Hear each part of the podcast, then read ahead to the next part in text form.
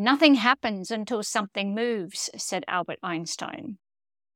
Why is precession important?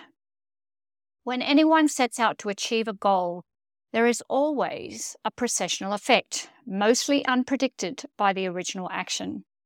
Therefore, if we want to achieve something, we can go for the goal and get the precessional effect, or we can choose to go for the effect and get the goal. Let me explain. Humans have been money seeking beings for a very long time. Like the honeybee, we go after money, honey. When we do this, what is our precessional effect? Or more specifically, what is your precessional effect? What falls out at 90 degrees from your pathway of seeking money?